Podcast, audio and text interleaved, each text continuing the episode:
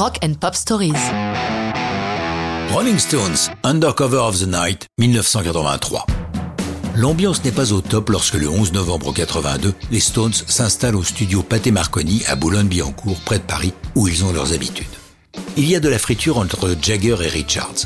Autant Mick souhaite explorer toutes les nouvelles formes de musique, du discours hip-hop, comme ils ont pu le faire avec le hit Miss You, autant Kiss, lui, souhaite au contraire revenir aux racines, le blues et le rock d'origine. La première chanson qu'ils mettent en chantier est pour l'essentiel l'œuvre de Jagger, fortement inspirée par Cities of the Red Night, le roman de William Burroughs publié en 1981 qui traite des répressions politiques et sexuelles. Car cette chanson est politique, pas si courant dans le répertoire des Stones. Jagger y fait référence à l'Argentine et au Chili qui vivent des heures sombres sous leurs dictatures militaires respectives. Il aborde aussi l'attitude des États-Unis qui soutiennent les Contras au Nicaragua, des contre-révolutionnaires qui rejettent le gouvernement socialiste au pouvoir. Jagger dit de sa chanson Je pense qu'elle était vraiment réussie, mais ça n'a pas été un gros succès car les chansons qui traitent de politique ne le sont jamais. Et qui est Richard dans tout ça? Car si comme d'habitude la chanson est signée de leurs deux noms, de son propre aveu, il n'y est pas pour grand-chose, sauf évidemment ses riffs de guitare. Kiss a autre chose en tête. Depuis trois ans, il est amoureux fou de Patty Hansen et veut l'épouser. Ce sera pour ses 40 ans le 18 décembre 83.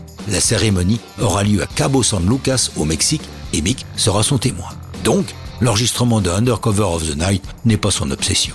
Ronnie Wood et Charlie Watts travaillent avec Jagger et enregistrent une version acoustique qu'ils préfèrent.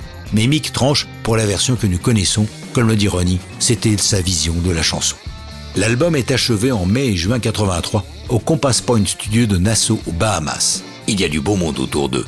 Jack Level est au clavier, Ian Stewart a son piano magique, David Sandborn tient le sax, les percussionnistes sont emmenés par Sly Dunbar.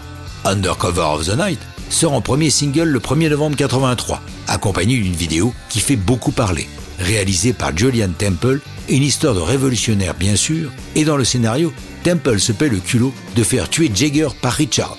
La violence du clip, on a vu bien pire depuis, va restreindre sa diffusion. Une version expurgée est diffusée sur MTV avant 21h. Passé l'heure fatidique, les fans ont droit à la version intégrale. Après cet album, les Stones vont prendre de plus en plus de temps pour en publier un nouveau. Mais ça, c'est une autre histoire de rock'n'roll.